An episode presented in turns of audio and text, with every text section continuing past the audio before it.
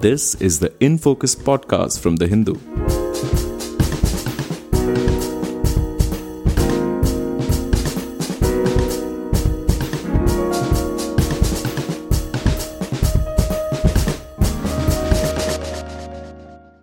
Hello and welcome to the Hindus in Focus podcast. I'm Ananth Krishnan, your host for today. After Canada's Prime Minister Justin Trudeau said his country will always be there to defend the right of peaceful protest, the first world leader to voice his views on the farmers' protests in Delhi, India slammed his remarks as ill formed and unwarranted.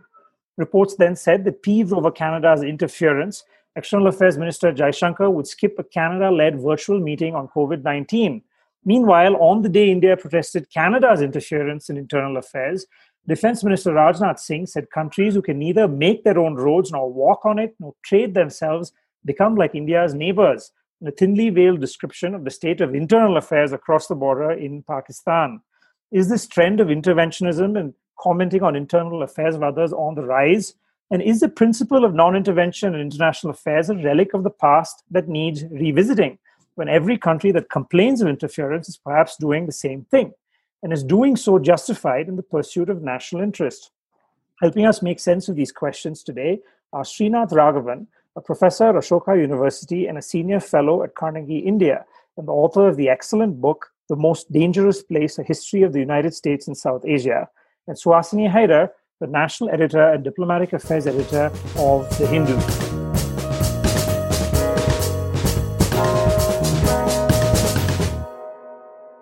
Thank you both so much for joining us today.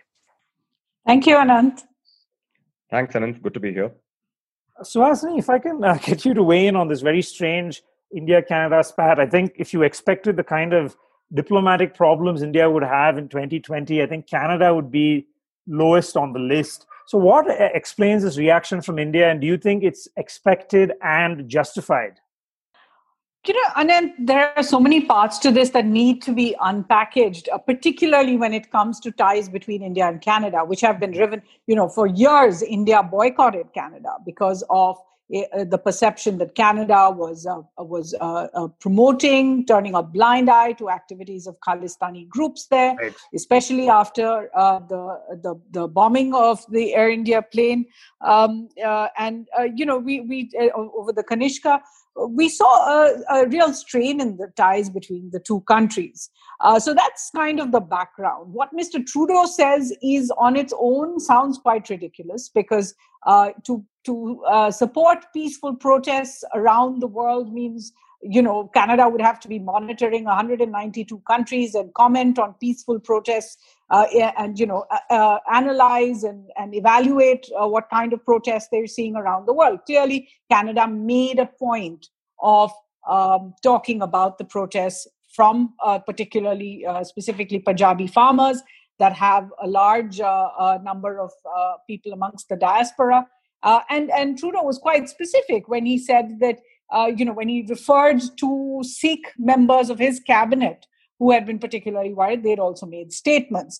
Um, uh, so, if you were to look at the reasons for this broadly, uh, uh, more than just what's going on between India and Canada and, and the strain over in ties that we've seen over several years, uh, I think the first is the globalization of everything. Uh, the fact that a protest on the outskirts of Delhi will uh, attract international headlines is really part of the globalization of media. Everybody's watching everything. The second is this new idea for politicians worldwide, and we see it not just in Canada, we see it around the world, uh, where uh, a sort of hyper nationalism comes attached with uh, pandering to domestic constituencies over foreign policy concerns.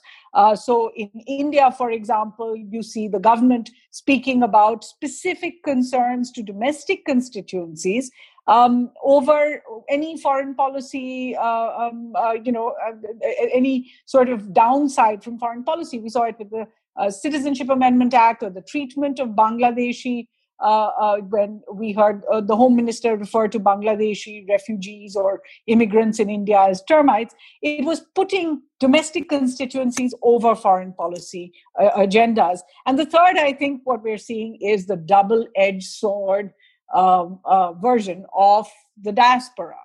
That if there is a diaspora in, in, in, in that India uh, relates to around the world, that diaspora can also become a bit of an albatross when it takes an extra concern in affairs inside India. So I think that there is one component to it, which is a regular sort of you know India Canada strain over the issue of Punjab and Khalistan, uh, and I think there is a larger you know geopolitical uh, aspect to it as well, and we see it in India more closely perhaps, but we see it around the world.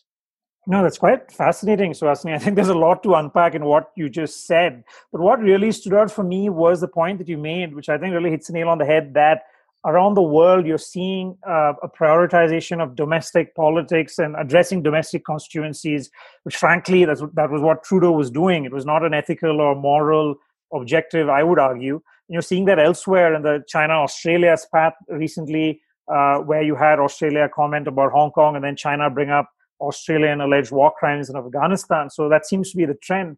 Now, Srinath, going back in history a little bit, where did this come about? This idea that not commenting about the internal affairs of others was something sacrosanct. It was something obviously embraced by India and China in the 50s as well, which is perhaps understandable right in the wake of the colonial experiences.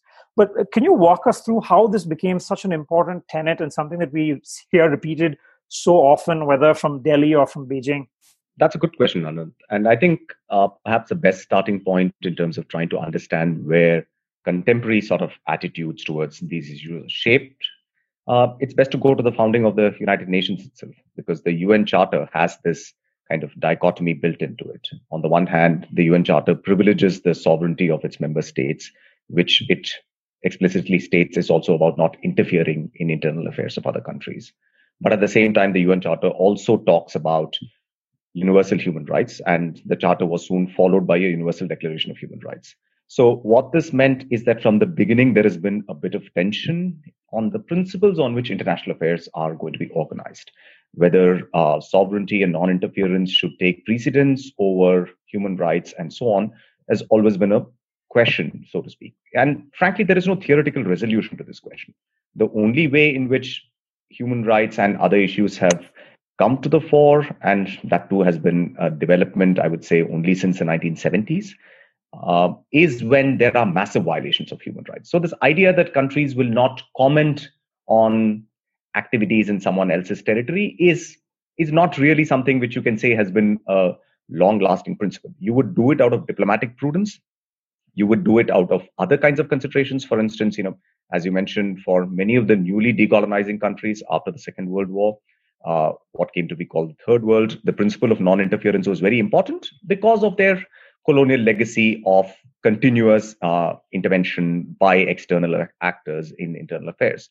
And that's really the background also to uh, you know why countries like India and China uh, back in the early 1950s when they are sort of coming together and signing their first agreement on Tibet uh, actually have this preamble which is called the Five Principles of Peaceful Coexistence, or the Panchashila, which basically talks uh, about non interference as one of the very important things. Non interference is also very important in the context of the countries which came together in the Bandung Conference. But that was, as you are rightly saying, because of the colonial overhang and so on. Contemporary discussions are more about how much should human rights be privileged in the context of international politics. And there, I think it's fair to say that this discourse is much more recent. This discourse begins in the 1970s with organizations like Amnesty, which are struggling for rights of uh, you know prisoners and so on.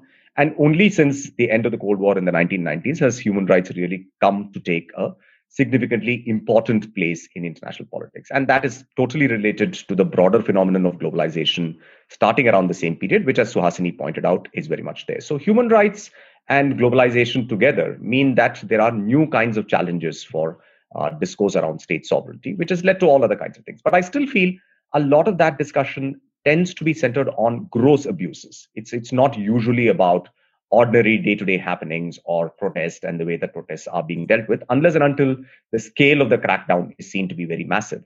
So, in the context of what Prime Minister uh, Trudeau was saying, it's it's as it, it is as you were saying, driven much more by domestic political uh, considerations, which will always be there. There's no getting away from it. Before we come to the more recent changes in discourse on human rights, on intervention on the basis of human rights violations and responsibility to protect and the like, Uh, Srinath, the irony, of course, is that even if India and China had this sort of very legitimate post colonial reaction, in many ways, the two new states embraced some other colonial ideas in the way they treated their immediate neighborhood in the case of India, and of course, in the case of China as well, if you look at Tibet as an example. So, looking at India's own history right from 1947, uh, is it consistent in terms of this idea uh, that we now say is a, is a big pillar of our foreign policy, or has it been pick and choose as we see fit? No, again, I think it's very much been a case of, uh, you know, assuming that there are certain situations where not just interference, but very active taking stances on internal issues does matter. And I'll give you an example, which I think a lot of people who are supporters of human rights will actually sort of immediately recognize, which is the whole question of apartheid. I mean, when South Africa went down the route, India was one of the first countries to, in the third world particularly, take a very strong stance. And that was a position which persisted right through through the 1980s. I mean, I, I recall when Rajiv Gandhi went to London to attend a Commonwealth Heads of Government meeting. You know, he gave a very, very tough statement slamming the British government for diluting the anti-apartheid kind of uh, front, so to speak. Now, this was done by an Indian prime minister in Britain. Uh, so, you know, so these are issues on which we have also taken tough stances. So, as I said, there is always going to be certain issues where you think that the overriding priority of norms and values is very high. There will be other issues in which there will be expediency combined with a consideration for norms. There will be third issues on which you will say that you know hypocrisy is the normal currency of international politics. All countries do it, and that's what we've just got to put up with it and keep moving on would you agree with that, Suhasini, that uh, this organized hypocrisy is, in a sense, I mean, expected when it's all about pursuing your own national interests? And how would uh, you look at India's uh, history when it comes to intervening? Obviously, 1971 stands out as as one uh, probably one uh, moment in history where everybody agrees it was perhaps justified. So, how would you look at? You see some consistency, at least, where India has felt it had to intervene when the threshold was very high uh, but then, how would you contrast that with more recent, for instance, comments you see on a routine basis, especially aimed at our neighborhood? I think there has to be some kind of a distinction made between comments and actual policy. Um, because policy is meant to be carefully considered, is meant to look at uh, the, the pros and cons of uh, what a certain step in terms of intervention, in terms of interference, would actually mean. Um, unfortunately, talk has become very cheap. Uh, so when a Canadian prime minister says something about India's internal affairs, or when the Ministry of External Affairs here puts out a statement uh, about uh, incidents, say inside Pakistan or uh, other other areas, um, you actually find that they aren't act- taken extremely seriously. What is taken seriously is what goes into policy. Um, for example, with the Citizenship Amendment Act, the government uh, may or may not have completely thought it through, but when it said that essentially they were uh, commenting on the status of minorities in three different countries uh, Pakistan, Afghanistan, and Bangladesh. Uh, they may have been prepared for a backlash from Pakistan and, and quite ready to take that. Uh, but they weren't prepared for the kind of uh, reaction it would have in Bangladesh and in Afghanistan for the first time uh, regardless of who was behind those uh, protests. We actually saw protests in Afghanistan against India. We actually saw massive protests in Bangladesh. Uh, against India on the issue of the Citizenship Amendment Act. Uh, some would say that uh, what we're seeing then is uh, interference going both ways.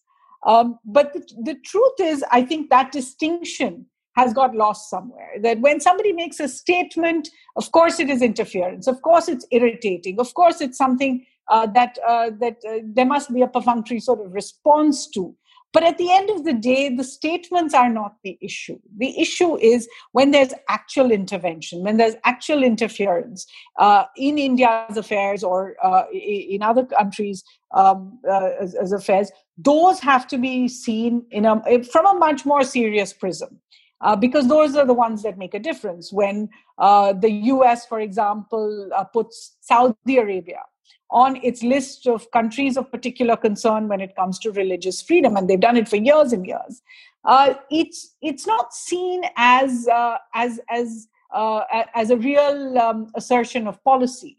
what is seen as assertions of policy is when, on the basis of that Religious Freedom Act, uh, you take actions against various countries, um, whether it has been Iran, whether it has been Pakistan, Burma, uh, and the rest, or whether it was in India, where uh, the US used its International Religious Freedom Act to deny uh, then Gujarat Chief Minister, now Prime Minister Modi, uh, a visa to India. And that constituted interference. It was something the Indian government protested.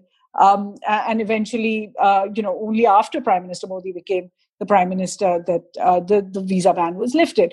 Um, so I think we have to make that distinction because Srinath's absolutely right. You know, there is a sort of post-colonial backlash as a part of it. There is a, an assertion of sovereignty that is part of stopping other countries from uh, interfering in your own country. But is commentary the same as interference? Uh, you know, interestingly, last week, this was a question that I had put to External Affairs Minister uh, Shankar when I asked him, why is it okay for India to comment on the uh, on uh, uh, uh you know uh, the uh, internal matters if you like of another country. But india reacts pretty strongly to those that are made about india. And his point was that look if criticism is ill informed then it is my d- duty to go out there um, uh, and and and uh, ensure that the criticism is addressed with information. Uh, that's how he responded to a question about the kind of criticism we've seen, and it's not just from Canada on, say, the farmers' protest, but in the last year uh, we have seen the US Congress, the European Parliament, the UK Parliament, uh, and several others comment on everything from the Article 370 moves and uh, the strictures on people in Jammu and Kashmir to uh, the Citizenship Amendment Act, even to uh, uh, other issues. over the past year, like um, the you know the treatment of the Tablighi Jamaat, when it came to the coronavirus crisis. Uh, we've seen statements made by the United Nations. We even had the human rights uh, commissioner wanting to be pleaded in a case in India uh, over the Citizenship Amendment Act. So you're seeing various uh, various kinds of assertion, if you like, of what we see or India sees as interference. But it is necessary to to differentiate between those that are essentially comments uh, that perhaps one can build a thicker skin for, uh, and those that actually change policy towards India. For example, you know, writing it into uh, a U.S. Congress legislation, as an attempt was made last year, that would then lead to other kind of strictures against India. Those are the ones that one must take much more seriously. But Suhasini, is India's skin getting thinner, and is that a trend that you see with this current government? Uh, or is it always been the case that India has had a thin skin? You did mention, I think, a very important point the difference between making statements and policy.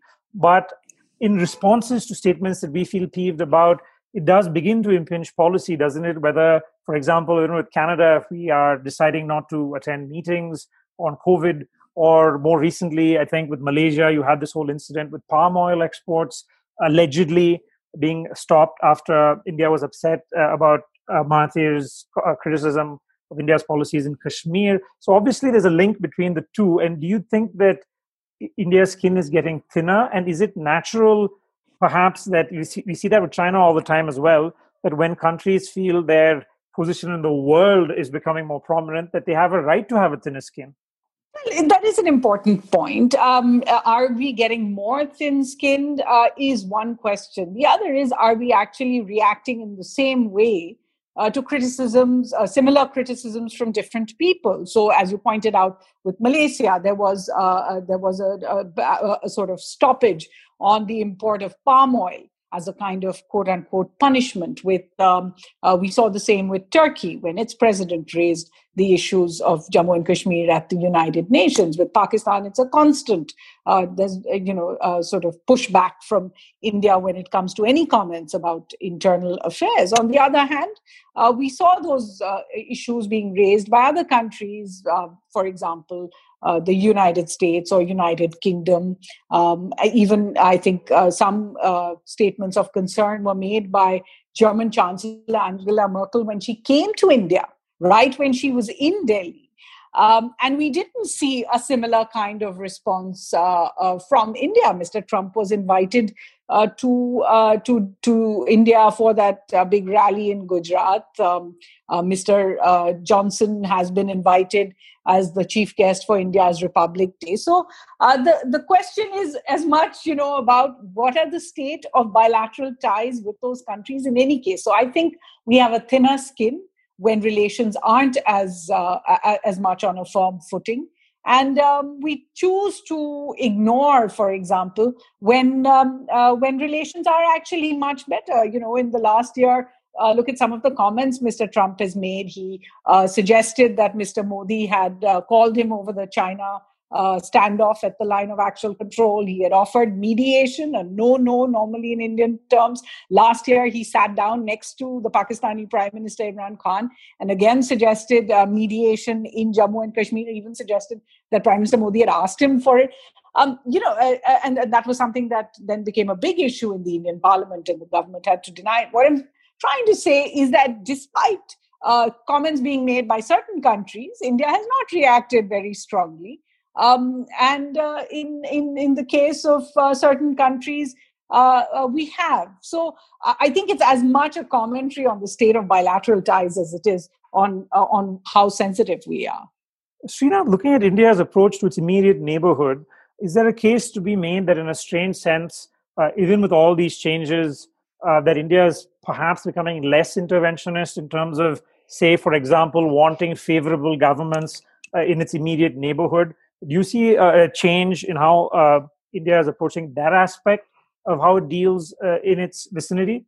Historically, India has always been quite interventionist in the neighborhood, right? And this is not just at the level of making comments, as Suhasini is saying. You know, this is more at the level of policy, at the kinds of policy directions that we wanted these countries to take, and at times even uh, with governments.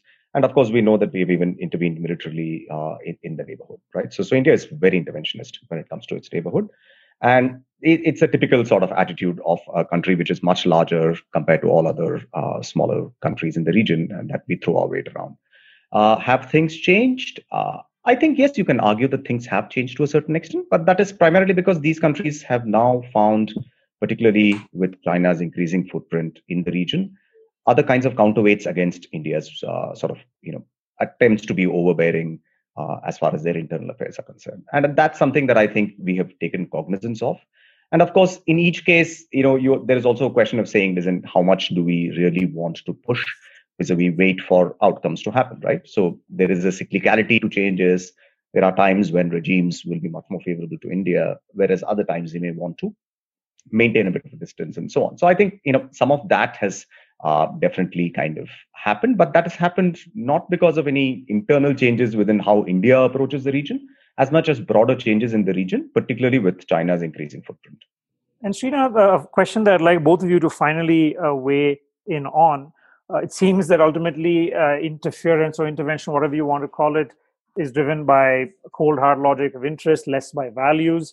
Is there a case to be made for you both uh, for India to have a more value based element uh, in the way it speaks out for issues around the world. I think one glaring issue that I often think of recently is as much as India speaks about, for instance, the state of minorities in Pakistan, it has never commented about something as significant as a million people being interned in Xinjiang in China. Uh, so, is it the case that we have to live with this sense of uh, organized hypocrisy, as somebody called it? And do you think there's a case to be made actually for more value based uh, approach, at least to how India speaks out on some issues and not on others? See, I think it is better to sort of maintain a much more realistic stance on these kinds of things for two reasons. First, you know, there are different things that you want out of relationships with different countries. Uh, and, and to that extent, I think the, the question of what is it that the state of relationship is and where do you want it to go becomes quite important. I mean, for instance, you take the example of, say, the Russian, you know, military intervention in Crimea. Indian government's response was that listen, we are not going to kind of take a very tough position for good reasons because we have a certain kind of a relationship with Russia which we want to keep in play, and that becomes much more important. The second thing, if I may say frankly, is that you know it, it's a bit of the question of people who are living in glass houses want not wanting to throw stones at others. Right. I think there are enough hostages of fortune as far as our own internal affairs are concerned. Uh, if anything, under this current government, we have seen that the direction in which domestic policy has taken has given opened up us to many more criticism, not by way of any kind of universal standards, but the standards of our own constitution and so on. Right. So I think it's therefore only prudent that our diplomats stick to what is hard-nosed sort of real realpolitik interest of the country and try and advance it rather than you know getting into internal affairs of other countries. Isn't that a fair point, Suhasini? People in glass houses can't throw stones. And would you say, at least looking at India's recent actions, uh, Kashmir stands out? That uh, frankly, India doesn't really have a great wicket to stand on as someone who wants to speak out for democratic values uh, as much as India would like to think it can. Uh, honestly, I would uh, agree with uh, Srinath that there's a need for realism, but I disagree in the sense of um, uh, of it being a kind of you know equivalence that the only way that you can speak out on issues as if your uh, slate is completely clean um, because the, the truth is that uh, it is about power projection. At the end of the day, India has not spoken out on Xinjiang and the treatment of Uyghurs there. Uh, but India made very, very strong comments about uh, the lack of democracy, for example, a few years ago in the Maldives. Uh, India regularly makes statements about the treatment of uh, uh, people in the Tamil majority areas of Sri Lanka. Um, the foreign minister, when he visited there, uh, uh, uh, made the statement uh, right after a meeting with the Sri Lankan leadership. Um, as foreign secretary, in fact, Mr. Jaishankar had traveled to Kathmandu to ensure that, um, or to plead with the government not to push through its constitution, which India felt was unfair uh, right. to the Madhesi population. These are all examples where India has uh, very vocally um, uh, you know, protested with its neighbors, uh, apart from the Citizenship Amendment Act and, and other such uh, uh, uh other such examples, uh, without it necessarily being a, a, a, reflection of how you know those state of rights are inside India. I think eventually it is about power projection. If you feel you can, you will. comment and if the other side pushes back then it's a question of whether you can put up with that or uh, or you will um, uh, you know soften your stance if uh, in the in the sort of manner we have seen in in some of these cases that I just mentioned, I don't think that eventually um, even the United States or the United Kingdom or any of these countries that are speaking out about the affairs of other countries or the European Union really have uh, as much of a leg to stand on internally as well. Uh, the point is that most countries don't uh, point to the the uh, if you like the dichotomy of the US speaking about minority rights outside even as I can't breathe and black lives matters protests were being very very brutally put down inside American cities. Um, so I think that uh, it's it's eventually a question of if you have the power to speak you you probably will. And uh, then it's a question of whether the other side pushes back well, fascinating discussion, Suhasini and Srinath. Thank you for disentangling, I think, a really interesting, a many layered issue. I think it's getting even more prominent in international affairs and in the stories that we report. Thank you so much, Suhasini Haidar and Srinath Raghavan, for joining us today. Thank you, Ananth. Thanks, Ananth.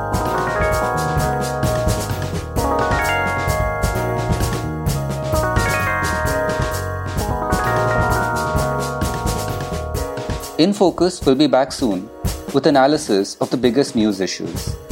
In the meantime, you can find our podcast on Spotify, Apple Podcasts, Stitcher, and other platforms. Just search for In Focus by The Hindu. We'll see you soon.